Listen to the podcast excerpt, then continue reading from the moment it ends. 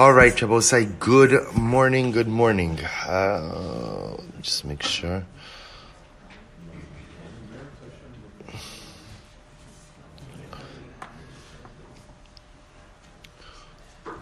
All right. Well, say good morning. Let us begin. Let's begin by thanking our sponsors for this morning shirt. To thank our Talmud Torah sponsors for the month of Shvat, Mrs. Bracha Strimber, in loving memory of her husband Avi Strimber, Avram Ben Akalman Eliezer.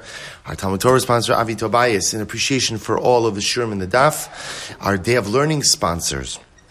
Yisrael Juskowitz and Shlomit Keen in honor of their marriage, which is occurring today, B'Sha'at Tova Umetzlachos. The merit of the Talmud Torah, wish them the zechus and the strength to build a binyan ad ad al esim shalom tovos. And our Daf Yomi sponsors today, Ilan and Elise Roth, out of gratitude to Hashem for the many miracles He performs for us every day. It's a beautiful, beautiful sponsorship, and I merit Hashem that Ibn Shalom should continue to shower His blessings and His miracles upon you until 120. We'll say with that, let us let us begin. So today's daf is Chav Ches 28. This is really just such a spectacular daf ahead of us today. We are picking up on Chav Zainam base 27b, and we are picking up at the two dots towards the bottom. Shalu Talmidov. Two, four, six, eight, ten lines up from the bottom. Shabbos, this is, there's a couple of times these type of sugyas appear throughout Shas, which is all called the Sha'alu Talmidov, where you see these beautiful conversations which occur between students and their Rebbe. So listen to these conversations. Shol Talmidav es Rabbi Zakai. So the students asked Rabbi Zakai, right? So remember again, this is Rabbi Yochanan ben Zakai's father. They asked Rabbi Zakai, B'maha arachti yomim. Through what did you merit longevity? Right? What's, what's the secret of your longevity. I never went ahead and urinated within four amas which I davened. We'll say now this is the end of yesterday's sugya. The idea being that remember now it's it's not the Mepharshim point out over here, it's that he waited the amount of time. Remember, this is the, this is the conclusion of yesterday's Gemara. That it's not the pshat that you, right, a person davens, uh, you know, somewhere, not in the shul, somewhere. Remember again, the Gemara was talking about, well, you should distance yourself dalit amis from the place where you daven. It turns out that's not the halacha. The halacha really is that what? That after you finish davening, you should wait the amount of time it takes to walk dalit amis before you relieve yourself. The idea is because after you finish davening, the tefillos are still in your mouth, right? As you're, as in the few minutes that you're done. So this way, you make sure the prayer service is over. I never called my friend by a nickname. V'labitalti kiddush hayom, and I never missed saying kiddush. So I'll just point out, we're not going to have time to go into this today, but it is incredible to see what people attribute their longevity to. Right? See, see Rabbi Zakai saying, I had covered with my davening. Right? I, I, I, I, I, I becovered. In other words, that when I daven, I didn't just say the words, but I did so in a meaningful fashion, right? I was careful how I treated people. I never called people by their nicknames, right? And ultimately, I always said Kiddush. Lo bitalti Kiddush hayom. So the Gemara tells a story. Amos Zakina Haisali. Zakai says, you know, my mother was very old. And Pam achas machra kipa sheberasha ve'eviali Kiddush hayom. And one time when my mother was very old, I didn't have wine for Kiddush. My mother literally sold her hat. She sold her hat in order to go ahead and provide me with the funds to buy wine for Kiddush. Tana, the Gemara says, Kisha Mesa, when his mother passed away, Hinichalo Gimel Meos Garbe Yayin. She left behind as an inheritance for Rabbi Zakai 300 barrels of wine. So she had amassed some amount of money over the course of her life. So she left behind this Yerusha Kisha Mesu. When Rabbi Zakai passed away, Hiniach Labanav Shloshes Alofim Garbe Yayin. He left his children 3,000 barrels of wine. Quite significant. But I'll just point out, so like I said, you'll, you'll, these are the kind of Gemaras that you want to go back and you want to look at. But even if you just think about it a little bit, Rabbi Zakai is saying that Lobitalti, the Lashon of Lobitalti Kiddush Hayom, could also be read in such a simple fashion. Lobitalti, I never lost out on the opportunity, Kiddush Hayom, to be Makadesh the day each and every day has such an opportunity for Kedusha. Each and every day possesses unparalleled opportunities for spiritual growth. And sometimes we're mevatel it, right? Sometimes we just don't take advantage of it. Rabbi Zakai says this key to successful living is make sure every single day to mekadesh the yom. So incredible. Rav Huna, Hava Asarisa, let's listen to this story. Rav Huna one time was wearing a belt made out of reeds. Other words, as opposed to having a leather belt, had a belt made out of reeds. The Kai coming to Rebbe, and to Rav, excuse me, and he came before Rav. Amrle my high. Rav says to him, Rav Huna, why are you wearing a grass belt and not, uh, you know, a reed belt and not a leather belt? Amrle lo havili kidusha umashkante lehemnaye v'asay bekidusha. Because I didn't have wine for kiddush. I didn't have wine for kiddush, so I gave my belt. I sold my belt, or gave my belt as collateral, and I was able to buy wine for kiddush. Amrle yehirava desitum bishirai. It should be the will of Hashem that you should be covered in silk. So Rava, Rava gave, sorry, Rav, gave Rav Huna a beautiful bracha. Obviously, Rav Huna was so poor that he couldn't afford wine, and not only that, but that he had to give up. He had to sell his belt. He had to sell his belt. So Rav gives him a bracha. You should be blessed with wealth, and you should be covered in silk. Beautiful bracha. So ki ichlal, ki ichlal Rabba Berei, when Rabba, the son of Rav Huna, was getting married, Inish, so Rav Huna Inish Gutzahaba. Rav Huna was a short man. Listen to this. Gana Apuria. So apparently after the chasna, he took a nap, right? He took a nap. He was laying down on a bed. Asyon banse bekalse shalchan v'shadjan minayu alei. Adiitum b'shirai. So his daughters and his daughters-in-law passed. He was he was taking passed along, passed up, passed by. He was laying down on the couch, and they saw he didn't have a cover. So what did they do? They took some of their silken garments, each of them, and they placed it on top of their father and their father-in-law to cover him. And I will say what happened. The bracha, the bracha of Rav came true. Shama Rav, Rav heard this, listen to this, the ikbid. And he got upset at Rav Huna. Why did he get upset at Rav Huna? Amar my time amarti li ki birachticha v'chein lemar. When I gave you the bracha, right, this is now Rav saying back to Rav Huna, when I gave you the bracha, why didn't you say v'chein Lamar? V'chein Lamar means and so too for you, so too for the master. In other words, what Rav was saying to Rav Huna is when I gave you the bracha, obviously the bracha had impact. And had you said, had you wished the bracha back to me, the same way that you were blessed, ultimately, again, I would have been blessed as well. So I will say, first I will point out that this is the proper thing to say when someone does give you a bracha, whatever the bracha is, is to say the chen lamar. Right? Ultimately, again, if someone gives you a bracha, the proper thing to do is to wish them that bracha, reciprocal bracha. Whatever you wished for me, in Eretz Hashem should be visited upon you as well. I will say, once again, you begin to see this, this emphasis on Kiddush Hayom. This is now the second account of the power of Kiddush Hayom. Because we also again, remember, what is the essence of Kiddush Hayom? Kiddush Hayom, when a person makes Kiddush, literally what they're doing is they're doing something to go ahead and amplify or to bring out the Kiddush of Shabbos. Right? Remember, Shabbos is Kaddish Me'elav. Shabbos is the, is the day where you do something, you don't do something. Shabbos is going to be Shabbos. Shabbos is Kaddish. What's Kiddush Hayom? A person makes a declaration. And by creating a declaration, ultimately what I'm doing is I'm bringing out the Kiddush of Shabbos. I'm amplifying the Kiddush of Shabbos. I'm actualizing the Kiddush of Shabbos. And what you see again in these two different accounts is the essence of successful living is bringing out the Kiddush, not just of Shabbos, but it's bringing out the Kiddush of every single day. Kiddush Hayom doesn't, should not just happen once a week. Kiddush Hayom should be something that in Meretz Hashem occurs each and every day, being Mekadesh the Yom, sanctifying the day, bringing the holiness out of the day. The Gemara goes right there. The Gemara says, Shal, tell me this, Rabbi Lazar ben Shamua. Students ask Rabbi Lazar ben Shamua, Rabbi, b'maha arach yomim. How did you merit longevity? Amr lahem, miyamai lo asisi, neses. I never took a shortcut through a shul. Right? Because it was like taking a shortcut through a shul means that you're demeaning or diminishing the kiddush of the place. I was supposed to say sometimes places where we spend a lot of time in, like a shul, like a base medrash, sometimes we literally cut corners with the kiddush of the makom. I never made a, I never made a shortcut. And I never went ahead and I never went ahead and literally walked on top of, of, the holy nation. I will say what this means is as follows: that remember, it used to be that sometimes in the base medrash the talmidim would sit on the floor. So if the rebbe came in late, if the rebbe came in late, he would kind of like be stepping on top of them. So ultimately, Rabbi Elazar ben Shamua says, "I never stepped on the heads of my talmidim." Which Rabbi you know what it means? You know what it means? I was never late for shir, not on time, not on time, by the way. It means early.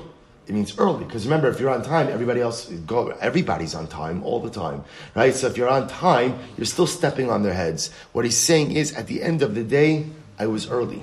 I was early, which Rabosai is one of the obligations that a Rebbe has to model for his Talmidim. Ultimately, again, is the Talmidim just have to show, show up on time, right? The Talmidim don't have to be there; they just have to be there. But but by the Rebbe showing the Talmidim ultimately that he's there early is ultimately the Rebbe showing number one the chashivos that the shir has, and number two the respect that he has for them that he doesn't want to keep them waiting as well. Incredible. And I never duchened, I never duchened without a bracha. Now, I will say, now this one is interesting because this doesn't seem to be such a great thing. In other words, of course, no Kohen is permitted to duchen without first saying the bracha. The boss said this goes back to what we learned previously, which is what's the entire idea? What's the sort of a bracha? What's the sort of a bracha? Spiritual preparation.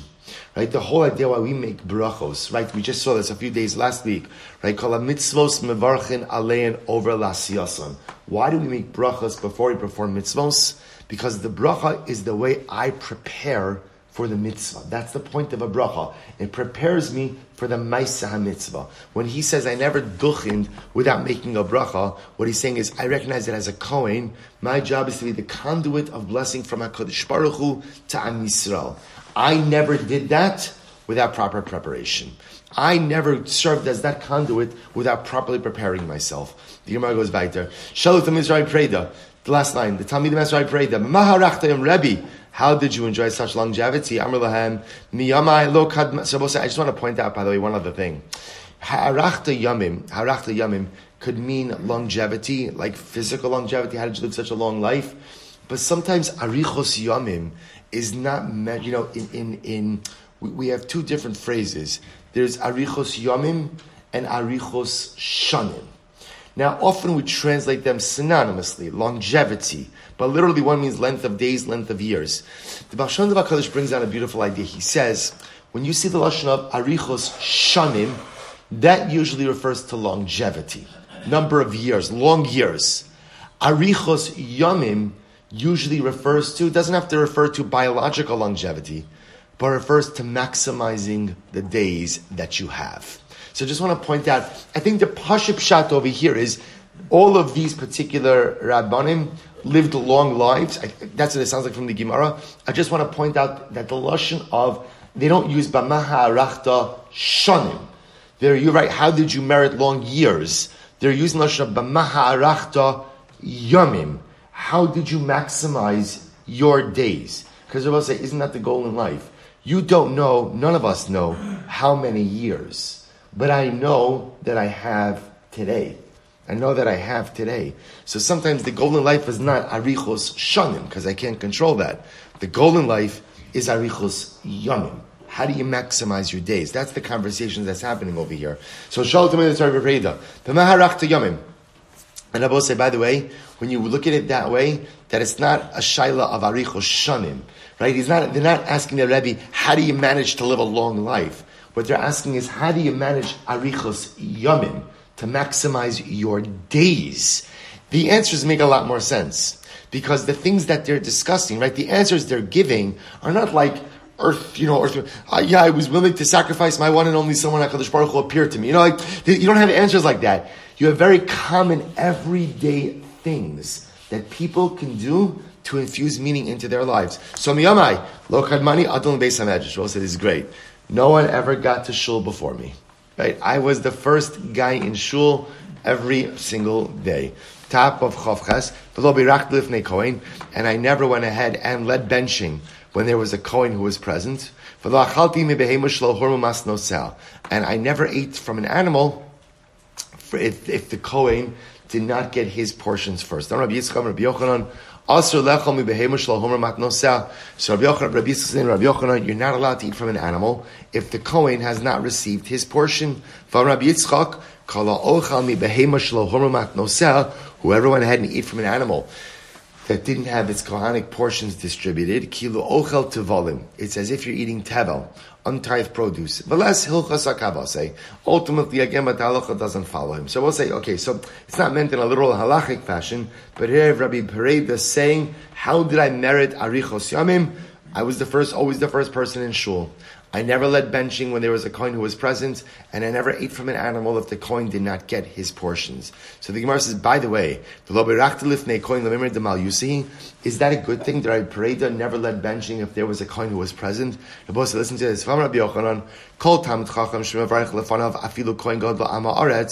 Also Tamid Chacham Chayiv Misa.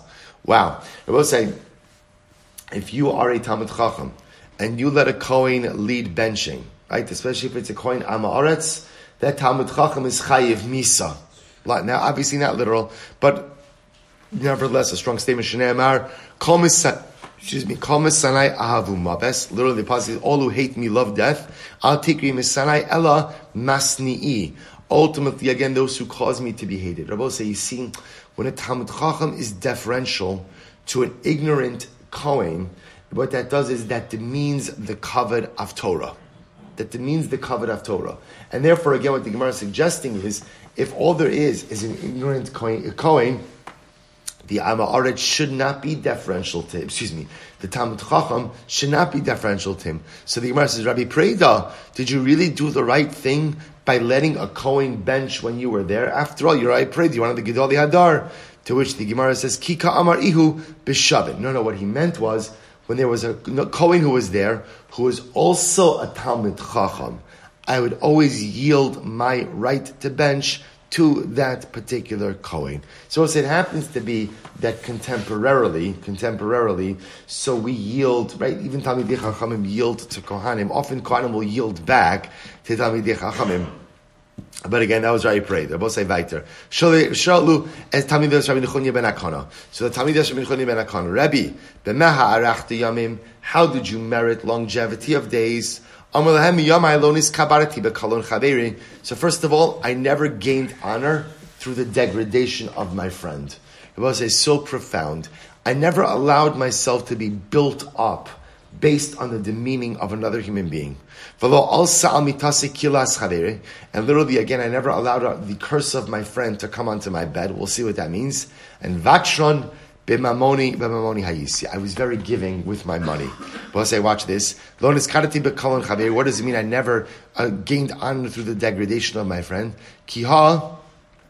The Rav Huna, Dari Marakas, the Gemara gives an example of this. Rav Huna was once carrying a, a shovel on his shoulder. Also, Rav Chana Bar Chaniloi, the Kadari Minei. Rav Chana Bar Chaniloi came and wanted to take the shovel from Rav Huna. From Rav Huna. So Amrle, Ira Gilas b'maseich Dari, V'ilo is Yakure Ana Bizilusa Didach Lo Nechalis. Rav Huna said, here's the deal if you normally carry a shovel in your in your place, right? If you carry a shovel where you live in your hometown, if you would carry a shovel on your shoulder, you could carry my shovel. But if you don't normally carry a shovel, then halacha lamais, I'm not going to allow you to carry my shovel. The idea being was Rav Huna was not going to allow someone to give him kavod at the expense of their own honor. And furthermore, again, I never allowed the curse of my friend to come onto my bed. What does that mean? Listen to this. Mar Zutra, when he would go to bed, Amar Shari Lechol Man. I forgive anyone who has caused me tsar. In other words, say what it means is, what was happening over here is Rabbi Nechunya ben Akana was saying, before I go to sleep, I forgive anyone who has caused me harm.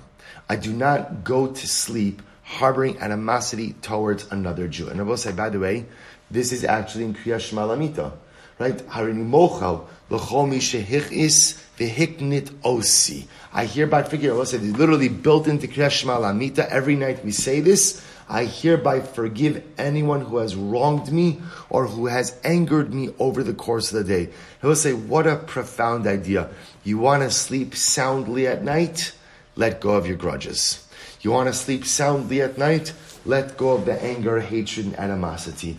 Never close your eyes. Never put your head on the pillow, ultimately being angry. So I will say, I will tell you, first of all, even aside from anything else, this is a good din in shalom bayis that a husband and wife should never ever go to sleep angry at each other. That's that's that's, that's number one. That's aleph, and certainly again once once I accomplish that step to just forgive everyone, whether they deserve it. Mostly, you know, you know, as we get older, we recognize that forgiveness should often be granted even if it's not deserved. Right? For one simple reason. It's not worth it to schlep around the baggage. It's just when, when, you when you harbor animosity or you harbor anger or resentment at someone, it weighs you. Often the other person doesn't even care, right? You know this other way. There are people who are like, I'm so angry at, I'm so angry at them.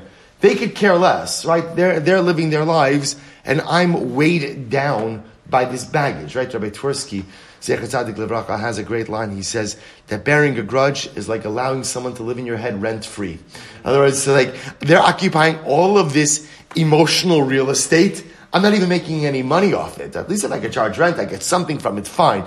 I get nothing from it. It just weighs me down. And therefore, Nechunya ben Akana says, right, let go. Before you go to sleep, just let go of it all. The Gemara goes right there. So, what does he mean again? He says when he was when he was generous with his money. Tamar Mar, Iyov Vatran haba. Iyov was very generous with his money. He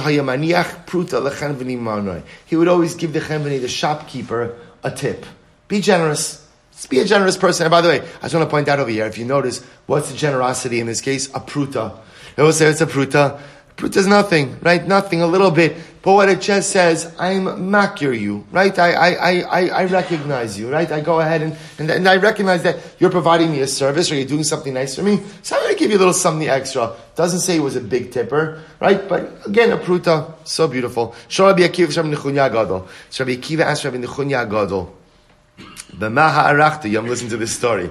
He said, How did you merit longevity? So listen to this. So the Gemara says, Asu Gavzi Vikamachule. The servants of Rabbi Nechunya began beating up Rabbi Akiva. Now they had no idea who Rabbi Akiva was, right? Rabbi Akiva, Salik Yosef Aresha de Dikla. Rabbi Akiva had to climb a tree. He had to climb a palm tree in order to escape them. Shabbos so ultimately, again, why did they start beating him up? Shabbos we're going to see that sometimes this question was misconstrued.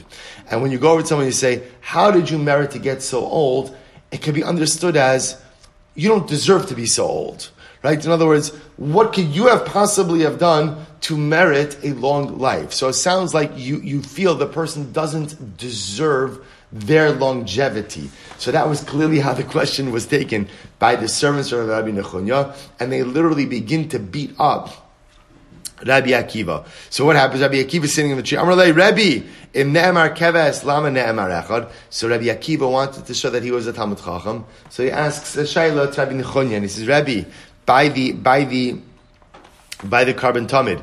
If it says keves, which is singular, why does it also have to say echad one? It's the it's, it's redundant. So the Gemara says arale says shafku. Um, Amr, uh, Luhu, he says, so Rabbi Nechunya says to his servants, who, this guy is a Talmud Chacham, Shafku, leave him alone, stop beating him up. Amr to which Rabbi Nechunya said, Echad miyuchad shebe edro. The answer to your question, by the way, is keves means one, but echad means for the korban tamid, you should bring the best keves, right? The best, the best sheep from the flock. Amrle, Rabbi Nechunya said, I'll answer your question. Miyamai lo kibalti matanos. Rabbi Nechunya said, you want to know how I merited longevity?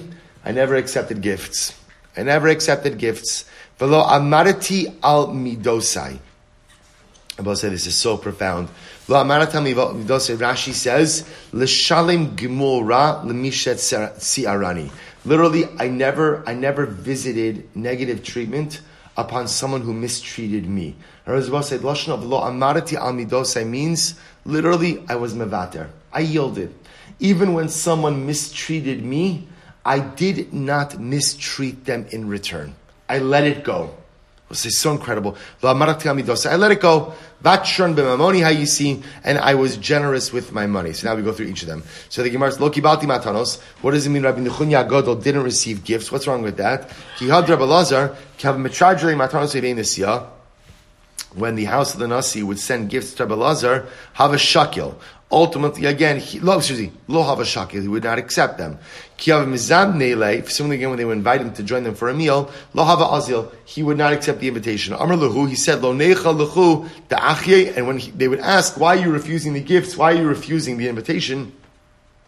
He would say to them, don't you want me to live? Sone matanos yichya. Rabbi says the pasuk in Mishlei says, "He who despises gifts will live." I will say so. We've seen this concept before that ultimately, very often in life, when you get a gift from someone, the gift comes with strings attached, right? Even if there are quote unquote no strings, there are almost always strings. And there are expectations. And whenever you live with strings and expectations, it diminishes your ability to enjoy life. So therefore, Shalom says, despise gifts and you live a long life. We'll say, so again, I want to be clear obviously there are gifts that don't come into this category, right? Whereas there are gifts that are pure, there are gifts that are good. What he's saying is sometimes I will say we all know, we all know what the is talking about. There are people from who you receive gifts that you say, "Oh, thank you, thank you, thank you," and in your mind you're thinking, "Oh no, I wish you didn't do this." Because the truth is, I know the expectations. I know what we have. Sometimes we have family members like this. Sometimes we have coworkers like this. We have friends like this. And, and yes, there are people who give gifts with expectations. There are people who don't. Shalom is referring again to the gifts that come with expectations. Don't accept them. Don't accept them. Somehow, if you could demur, if you could, if you could decline, it's so much better. So the Gemara says, Rabbi Zera, Kevin Mechajlim being the Siyah Havashak. So Rabbi Zera, when he would be offered gifts from the house of the Nasi, he would not accept. Kevin Mizamni le Ozil. But when they would invite him for a meal, he would accept. Why? Amar is Yakuri de Misyaker bi. Because when they invite me over for the meal, it's not me who's benefiting, it's them who's benefiting. Because having me at their table is a kavod to them. So he did not look at that as the receiving of a gift. Rabbi was saying, Rabbi say this is so profound. Literally again, say means I was never an exacting person. I was never an exacting person. So I will say an exacting person says, if you mistreat me, I'm going to mistreat you. You speak badly to me, I'm going to speak badly to you. That's what it means when a person is omed al midosav. I give what I get. Whatever I give is exactly what I give, what I give back. So the Gemara says the goal is not to be a person like that. That's called being ma'avir al midosav. Being ma'avir al midosav means, I, no, just because you do something negative to me, I'm not going to give it back to you. Da'amar Rava, kala ma'avir al midosav, listen to this. Kala ma'avir al midosav, we'll say, this is the kind of Gemara that you want to underline and laminate and put in your pocket and carry with you every minute of the day because you need it. Kala ma'avir al midosav. Rabbi say if somebody is ma'avir amidosav, which means, which means that I don't give what I get. That even if I am mistreated, I do not mistreat in turn. I let it go. I let it go. If you let things go, ma'avirin mimenu kol pishav. The ribono shel olam erases your debt. He takes away all of your avera. So I'll say, wow wow, sign me up, right? Sign me up for this. Because everybody's saying, what is it? It's mita keneged mita. It's reciprocal. If I'm the kind of person, when I am mistreated, I let it go. Say, I just want to, we don't have time for any of this, but I just have to say this to you. This is very different than, let's say, the Christian concept of turn the other cheek. Right? I will say, turn the other cheek is something dramatically different. Turn the other cheek is like, you slap me, turn the other cheek and slap, slap me again, right? And, and, and I love you. That, that, remember again, we don't have a turn the other cheek type of situation. In other words, if you mistreat me, I'm staying away from you. I'm not turning any other cheek to you. Right? I'm going to distance myself from you. You might be the kind of person that I can't have a relationship with. And that's why I get even v'hatlecha kamocha, right? Rabbi Akiva it translates in a different way. Hillel translates in a different way. Mas, okay. In any event, the, the point of Rabbi say is that what? But yet there's a concept that just because I'm mistreated by someone, I'm not going to give it back. I'm not getting down in the mud with you. That's, that's how you're behaving. That's what you're doing. Fine. I hope you have a refuah shalema. Because when people act negatively towards other people, there's something broken inside of them. I'm sorry that you're broken. I hope you're going to get better. I hope you're going to get the help that you need to be a whole and happy person. But I'm not giving it back to you. I'm not giving it back to you. I'm letting it go. I have a right to give it back to you, but I'm not doing that. I have every right to give it back to you based on the you've treated me, but I'm not, go- I'm not going down that hole with you. I'm not getting into the mud with you. And when a person exhibits that personalistic strength, HaKadosh Baruch Hu says, wow, if you could do that to someone who wronged you, was, you know, every single time I do an Aveira, I wrong the Ribono Shalom. HaKadosh Baruch Hu says, well, if you could let it go when people wrong you, I could let it go when you wrong me. I will say, what an incredible Gemara. So if I summon the strength to be ma'avir amidosaf, to let it go. Remember again, what's an understand the Lashonos. Somebody who's Omeid al midosav, right? Omeid al midosav means I treat everyone reciprocally. If you hurt me, I'm going to give it right back to you. You demean me, I'm going to give it right back to you. Ma'avir al midosav means I let it go. I let it go. I let it go. Doesn't mean I'm going to be friends with you. Doesn't mean I'm going to like you. Doesn't mean I'm going to have what to do with you. But I'm going to let it go. Chosh Baruch Hu says, you summon up that courage to do that with others. I'll do that with you. Incredible. Shneimar no se avon over apesha. Lemi no se avon. To who does Hakadosh Baruch Hu go ahead and erase sin? Lemisha over apesha. To he who is able to overlook iniquity. I will say, what an incredible and overwhelming Gemara. Shara, shara, I will say, by the way, and once again, if you understand these Gemaras as Bamaha Arachta Yomim, it's not a pshat in how do you merit the long life, it's how do you merit long days, right? How do you maximize your life? I will say, how, we've all, we've all had moments where we've gotten down in the mud with other people, and then we've all had moments where what? Where what? Where you let it go. And I will say, you always feel better when, after you get down in the mud, right? You think you're to feel good because you're giving it back. And then how do you feel? Muddy, right? Muddy. Then you say, like, I, can't, I actually can't believe I did that. I can't believe I sunk to that person's level and behaved. I thought I was going to feel good, right? I thought I was going to give it back. And look at me. And meanwhile, I've now created an equality between them and me. And on the other hand, when you find the koach, and again, it's so difficult to do this, to be ma'avir amidosov, to let it go, you feel like a million dollars. You feel, you feel like, wow, I think I just reached like the pinnacle of human actualization by going ahead and letting this go. And that's harichus yamim. Your days are better when you're ma'avir amidosov. Shalosh Rabbi Yoshua ben Karcha. B'maha arach the yamim. Rabbi said, "How did you merit longevity of days?" Amarle katzta b'chayis. So we'll both say once again, the question was misunderstood, right? So Rebbe's asking Rabbi Shimon Karcha, and Rabbi Shimon Karcha kind of takes it as Rebbe begrudging him a long life. Amarlo, no, Rebbe, Torah anitzarich. No, Rebbe. I need to learn. The same way I learned from the shir, I need to learn from your life. How does one merit to have a meaningful life? How does one merit longevity? Amrale miyamai lo nistakalti bidemus adam rasha. This is fascinating. I never looked at an evil person. Never looked at an evil person. The Amr Yochanan asrli adam nistaka b'tzalim demus adam rasha. You should not look at the face of an evil person. Shnei Amar lule pinei Yoshavat melech Yehuda ani nose ani nose im abit elecha v'im ereka. So we'll say that's the Navi Elisha talking to the king Yehoram, saying to Yehoram, who was a Rasha, I wouldn't even be looking at your face were it not for Yoshafat. Rabbi Lazar Amar enough chaos. If you look at an evil person, your eyesight diminishes. Shene Amar, Vahi Kizaking Yitzchak Vatechaena Einav Miros, Mishum de Istakel Be'esav Harasha. Why did Yitzchak Avinu lose his sight? Why was his sight diminished in his old age? Because unfortunately, he had a son who was a Rasha, and he looked at Esav, and because of that, his eyesight was diminished. So we'll say, by the way, what does this have to do? What does it mean? You look at a Rasha, your eyesight is diminished. Say, it's something so profound. What it tells you is, any encounter with evil has an impact on us. You know, you see, we often think that we could live unimpacted or uninfluenced by our surroundings, right? That I could be who I am, and it doesn't matter, you know, what I watch or what I look at or who I keep company with or what I engage in. Me, I'm, I'm unaffected by these things. And I will say, we know it's not true. We know it's true. I will say, isn't it sometimes the hardest thing in the world? You know, you could be minding your own business. You pass by a billboard that's inappropriate and it changes you. I'm not even looking for trouble. I'm not, I'm not doing anything. I'm not doing anything. Something, and everything you see and everything you experience and everything that happens around me, it all impacts me.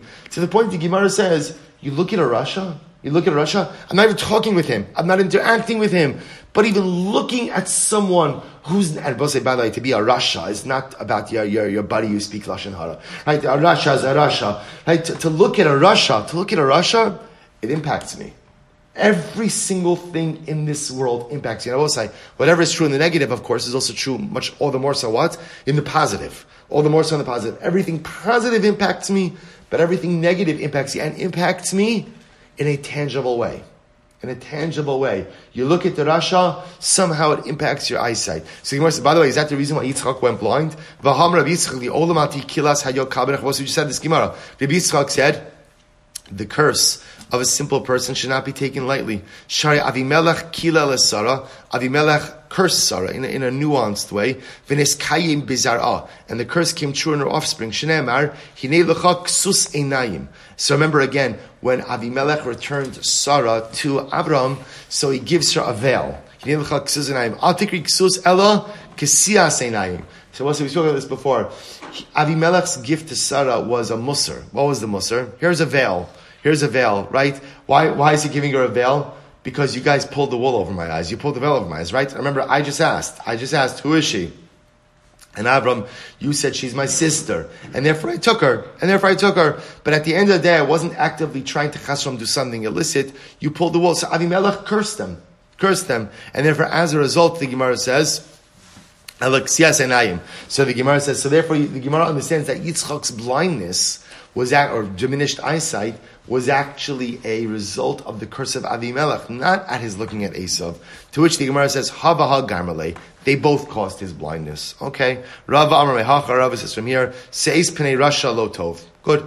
Bishas Pitiraso. So we'll see, now listen to this. Now remember, all of this, all of this is a conversation between Rebbe and Rabbi Yeshua ben Karcha. Right? So Rebbe is asking Rabbi Yeshua ben Karcha, Rebbe, how did you merit, how did you merit a long life? Right? Rabbi Yeshua ben Karcha answers again with all of these ideas. Bishas Petiraso, as Rebbe was taking leave of Rabbi Yeshua ben Karcha, Amrle Rebbe Barcheni. Listen to this, Rabbi say. So Rebbe says to Rabbi Yeshua ben Karcha, Rebbe, give me a bracha. Rabbi say, get ready for this. Amrle, Yiratzon Shetagia Lachatzi Yamai. You should be zocha to live at least half as long as I do. So Rebbe was surprised by this bracha. Right? That's all. That's all. Ulakul hu lo. So, so Rebbe says back to Rabbi Yeshua ben Karcha, why wouldn't you give me the blessing to live as long as you? Why would you only give me a blessing to live at least half as long as you? Once I get ready for this answer.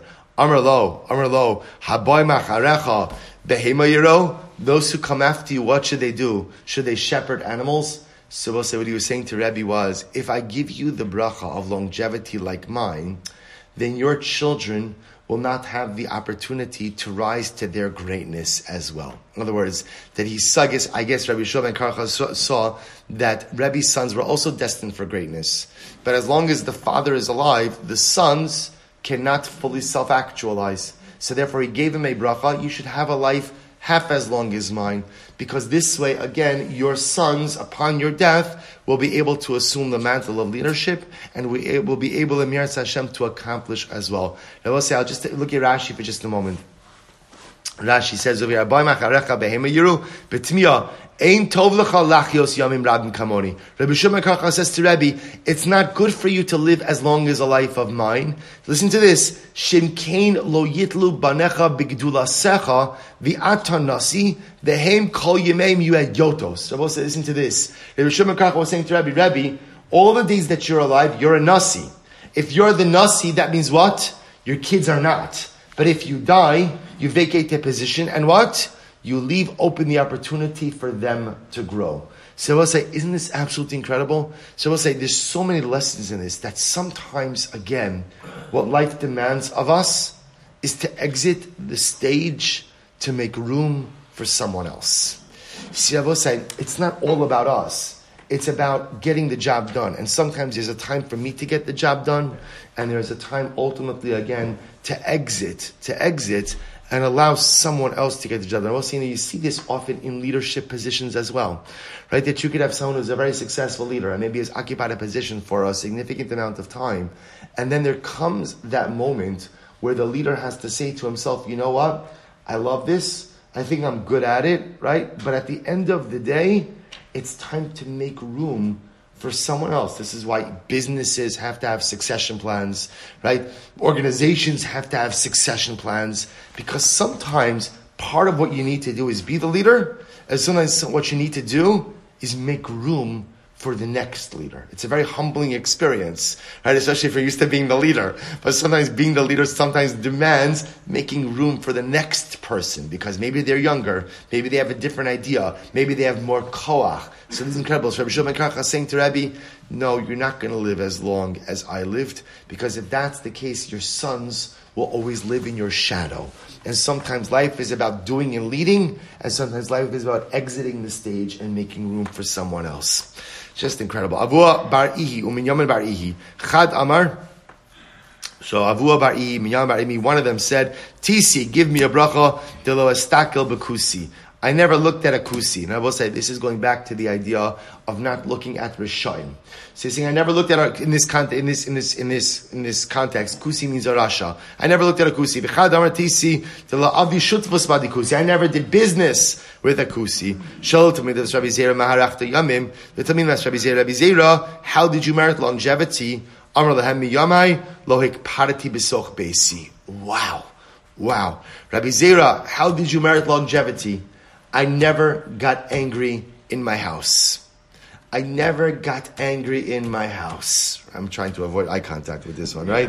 Right? Not for any of you, for me, right? I never got angry in my. I was like, can you imagine that? Can you never got angry in my house? You see, to not get angry in public, that you could hear right? Because also the truth is, all of us put on a face in public, right? That that's everyone does that. No one is the same person in public that they are in private, right? I never lost it in public. Okay, by the way, that's an accomplishment as well. I never lost it at home. I never got angry in my house. I never walked in front of someone who's greater than me. And I never thought about Torah in unclean alleyways. Halachti dalat amis below Torah below tefillin. I never walked dalat amis without Torah, without tefillin. V'lo yashanti bebeis hamedrash lo shinas kev lo shinas arai. I never fell asleep in the beis medrash. Now, both say that's almost as incredible as not getting angry, right? I never slept, never slept, what, not once in the shul or in the beis medrash.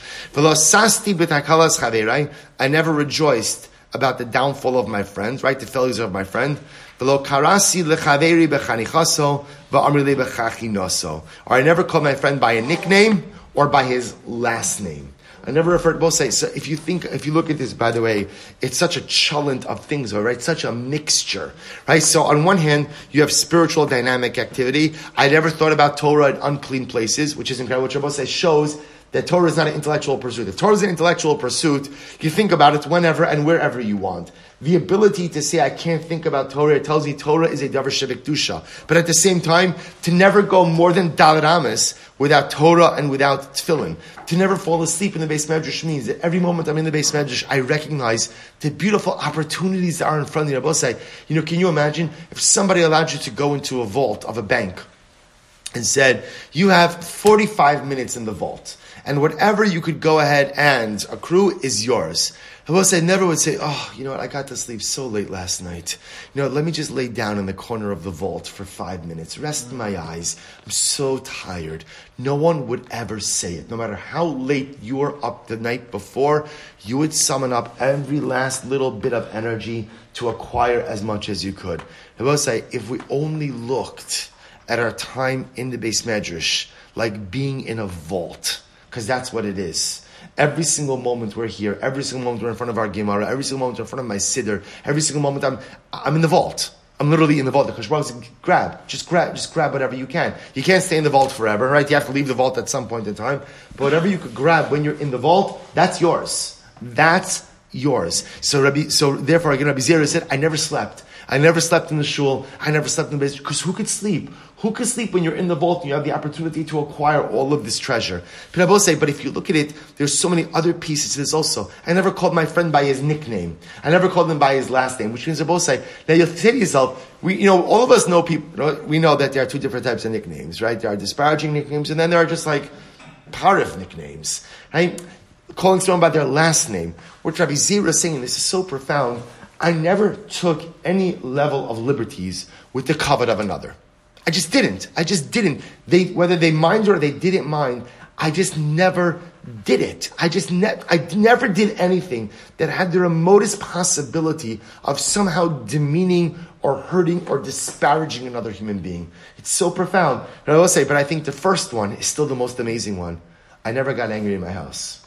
I never got angry in my house. I will say, now it could be that maybe he went to the basement, locked the door, and just yelled, right, or, or, or hit the wall. You know, I don't know. Everybody, you know, need, needs at least I will say, but isn't that incredible? I never got angry in front of my children. I never got angry at my spouse, at least publicly, right? I never, in, in the house, I controlled my anger in my home. I will say, I think like out of all the things we read, if that's what I mean, they're, they're, all these are all incredible takeaways. I will say, but how amazing would it be to work on that particular that just to not get angry.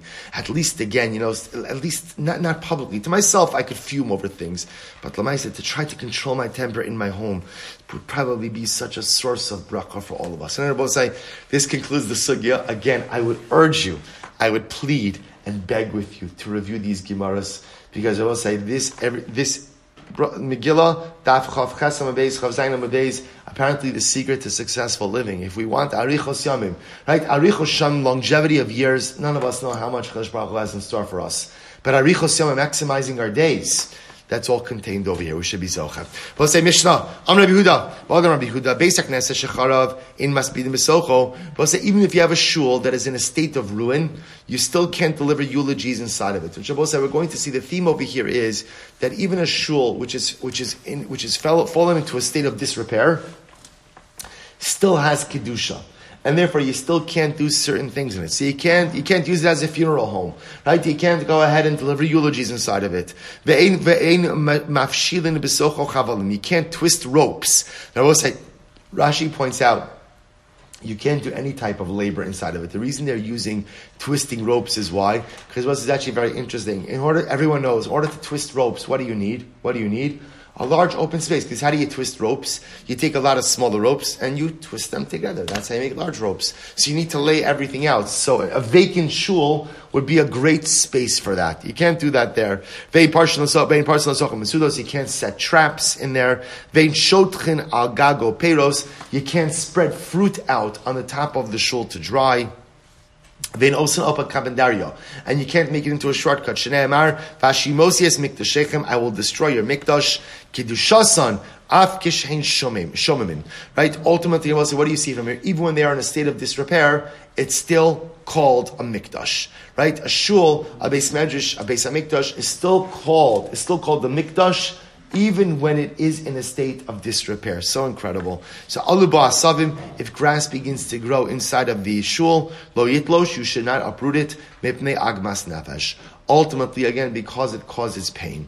The Rabbi say, if you look at Rashi, mipnei agmas nefesh, Rashi says, manichen bo asavim, kedei shalote agmas nefesh l'ro'ehen, v'shiaskir yemir. Rabbi say, we want people to feel pain about the state of disrepair in the shul.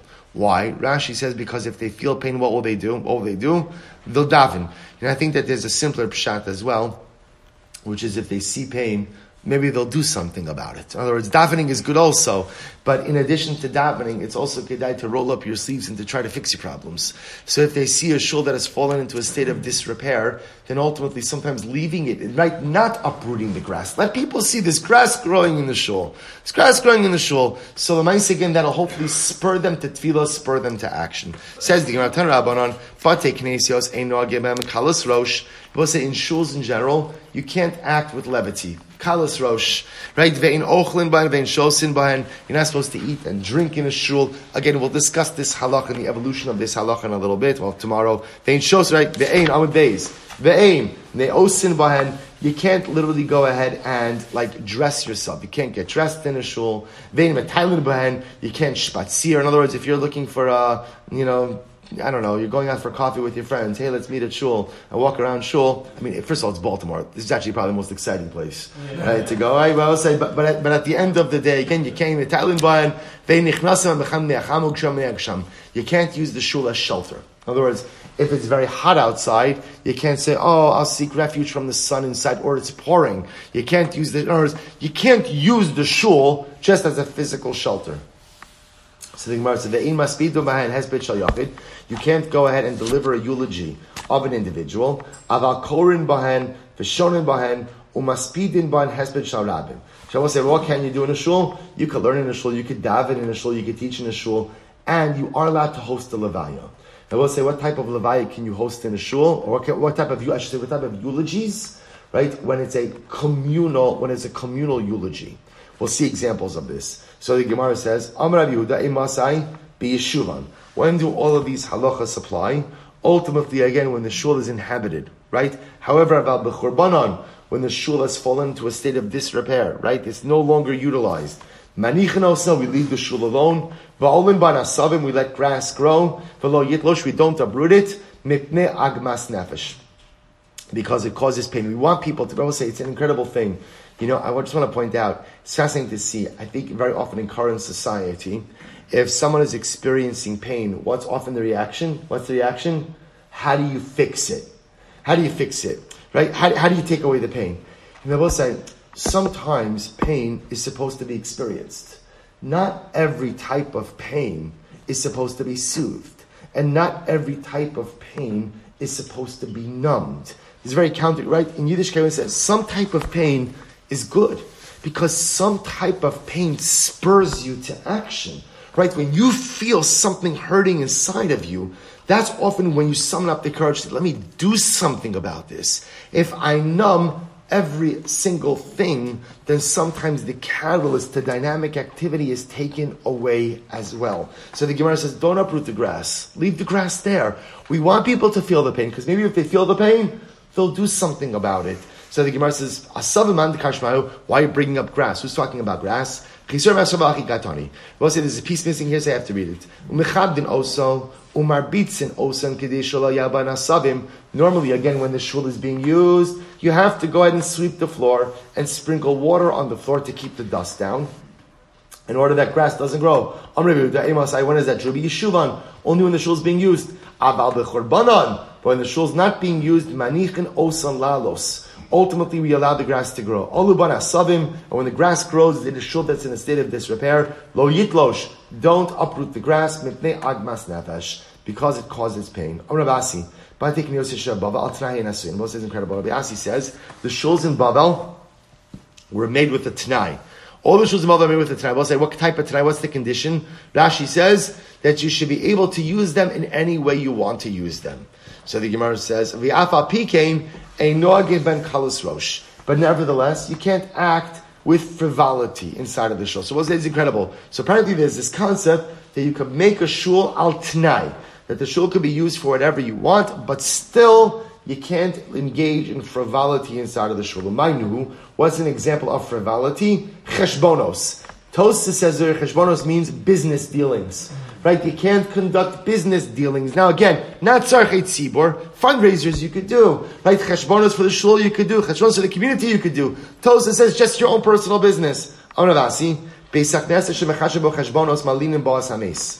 shul in which they conduct business, non-mitzvah business, ultimately again, malina bo'as they will house the dead inside of it. Malin inside of lo sagi haki el Shealinu So know what it means is, unfortunately, any shul which is disrespected in that people conduct mundane business activities inside of it, ultimately will be the place where there will be a mace mitzvah. But say somebody will die with no with no one to bury them. That'll happen inside a shul. In other say mace mitzvah represents like the paradigmatic example of tuma. Right? There's a person who died and there's no one to take care of the burial. So if I disrespect the kedusha of the shul to such a degree that I'm conducting my private business inside of the shul, then ultimately again the shul will lose all of its kedusha by having a mace mitzvah inside of it. Incredible. Ve'ena osin bahen. Amarava. So also you're not supposed to dress yourself in there. Amarava. Chachamim v'tamidei mutarin. Rabbi Shimon Levi, my berabbanon beis rabbanon. So also it's an interesting idea that apparently Talmidei Chachamim who spend their days in the shul and the beis medrash are permitted to use the shul the beis medrash for some of the activities of daily living. So if I'm a Talmid Chacham, a person's a Talmid Chacham, and they need to adorn themselves, fix themselves up, right, fix themselves up, they're allowed to do so in the beis medrash because the beis medrash or the shul takes on a quasi status of being their home.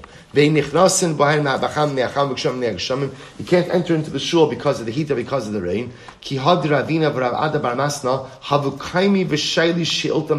listen to this. Ravina and Rav Ada were asking the Shaila of Rava. Asa zilcha de mitra, the Bekinisha started to pour, they went into the shul, Amri Haida Elina Lebeknishta Lamishum Mitra. And they said the reason we went into the shul is not because it's raining. Ela Mishum Dishmaita Bait Silusa Kiyama. But rather we're going into the shul. Why? Because again, a day, a day, right? Learning requires clarity of mind just like a day, a sunny day with a north wind. In other words, what they were saying is, we're not going into the shul because it was raining. We're going into the shul because in order to learn, excuse me, a person needs clarity. And when you're sitting inside or sitting in the pouring rain, you don't have the clarity you need to learn. Listen to this. Here's what we've established. What we've established is you can't just go into a shul for no reason, right? You can't make it into a shortcut, and you can't treat the shul like that. So we'll say, watch the following situation. What happens? Ruvain's in shul, and I need to get Ruvain out of shul. But I can't just, you can't just walk into shul and get someone out. So how do you get someone out of shul if you need them? If you're a Talmid Chacham, walk into shul and say a halacha, learn Torah in the shul. That way, you're not just using the shul as like a, as like a way to get in and get out. V'itana hule masdisen. If you know Mishnayis, say Mishnayis. V'ikaro lema psuka. And if you know Chumash, say a pasuk. V'ilo lema leinuke psukeich. And if you don't know Gemara, Mishnah Psukim, stop a child and ask him to say what he's learning. In other words, the idea over here is if you're entering into a shul, learn something there. Learn something there. That way, again, your entry is purposeful. Inami, nishi purta benekum, or just sit down in the shul for a few moments. We'll say, and again, this is the halacha lemaisa. You're not allowed just to enter into a shul for utilitarian purpose and just walk in and walk out. That's considered to be disparaging to the shul. See, anytime a person walks into a shul, again, you could learn a Gemara, you could learn a Mishnah, you could learn a Pasuk, you could say a kapitel of Tilim, you could daven a little bit, you could ask a child, you could ask someone else to tell you an idea learning, or you could just sit down and sit there for a few moments. And if you sit there for a few moments, that is considered now as if you are using the shul in a purposeful, meaningful way. Umas, we'll say one more line. Umas You are allowed to deliver a public eulogy in a shul. So heichi dami hesped rab. What's what's a public eulogy? Machli Rav Chisda kigon hespeda de kaibe Rav Sheshes. So Rav Chisda said any hesped, right, any levaya that Rav Sheshes would attend that's a public hesped. Machvi Rav Sheshes kegon hespeded de kai Rav Chisda. Okay, and Rav Sheshes said, "Oh, any any any hesped that Rav Chisda would attend." Let's both say that the idea being these were great rabbanim who spent their days learning Torah. They wouldn't just go to any levaya; they would go to levaya for public for public figures, for community figures. So any hesped, any levaya, any funeral for which one of these great rabbanim, that's called the public hesped and that could take place even in shul. Rafram aspede lakalsi bevekinishta. Rafram's daughter-in-law passed away, and he eulogized her in shul. Amar mishumi kara didi udemesa ase kuli alma. Because of me and because of who my daughter-in-law was, a lot of people are going to come. Because a lot of people are going to come, therefore, again, this is considered to be a hesped of the rabbim of the public, and therefore can happen inside of a shul. Rabbi Zera Rabbi Zera went ahead and he went ahead and eulogized the particular Talmid Chacham in the shul. Amar imi shum yikara didi, imi shum yikara didei demesa asukli alma. And Rabbi Zera said, both because of me, I'm eulogizing, and because the Talmid Chacham passed away, many people will come and attend this yuja. So we'll stop over here for today. We'll pick up with the sugi tomorrow, but let's say we're leaving off it. We're leaving off is this idea is that normally a shul cannot be used for eulogies. But if halacha lemaisa, it's what's called the hespeda dirabim, right? The hesped that is going to be for the general community, ultimately the shul could be used. We'll more narrowly define those parameters in Meretz Hashem in tomorrow. Shir, Shkayach, everyone.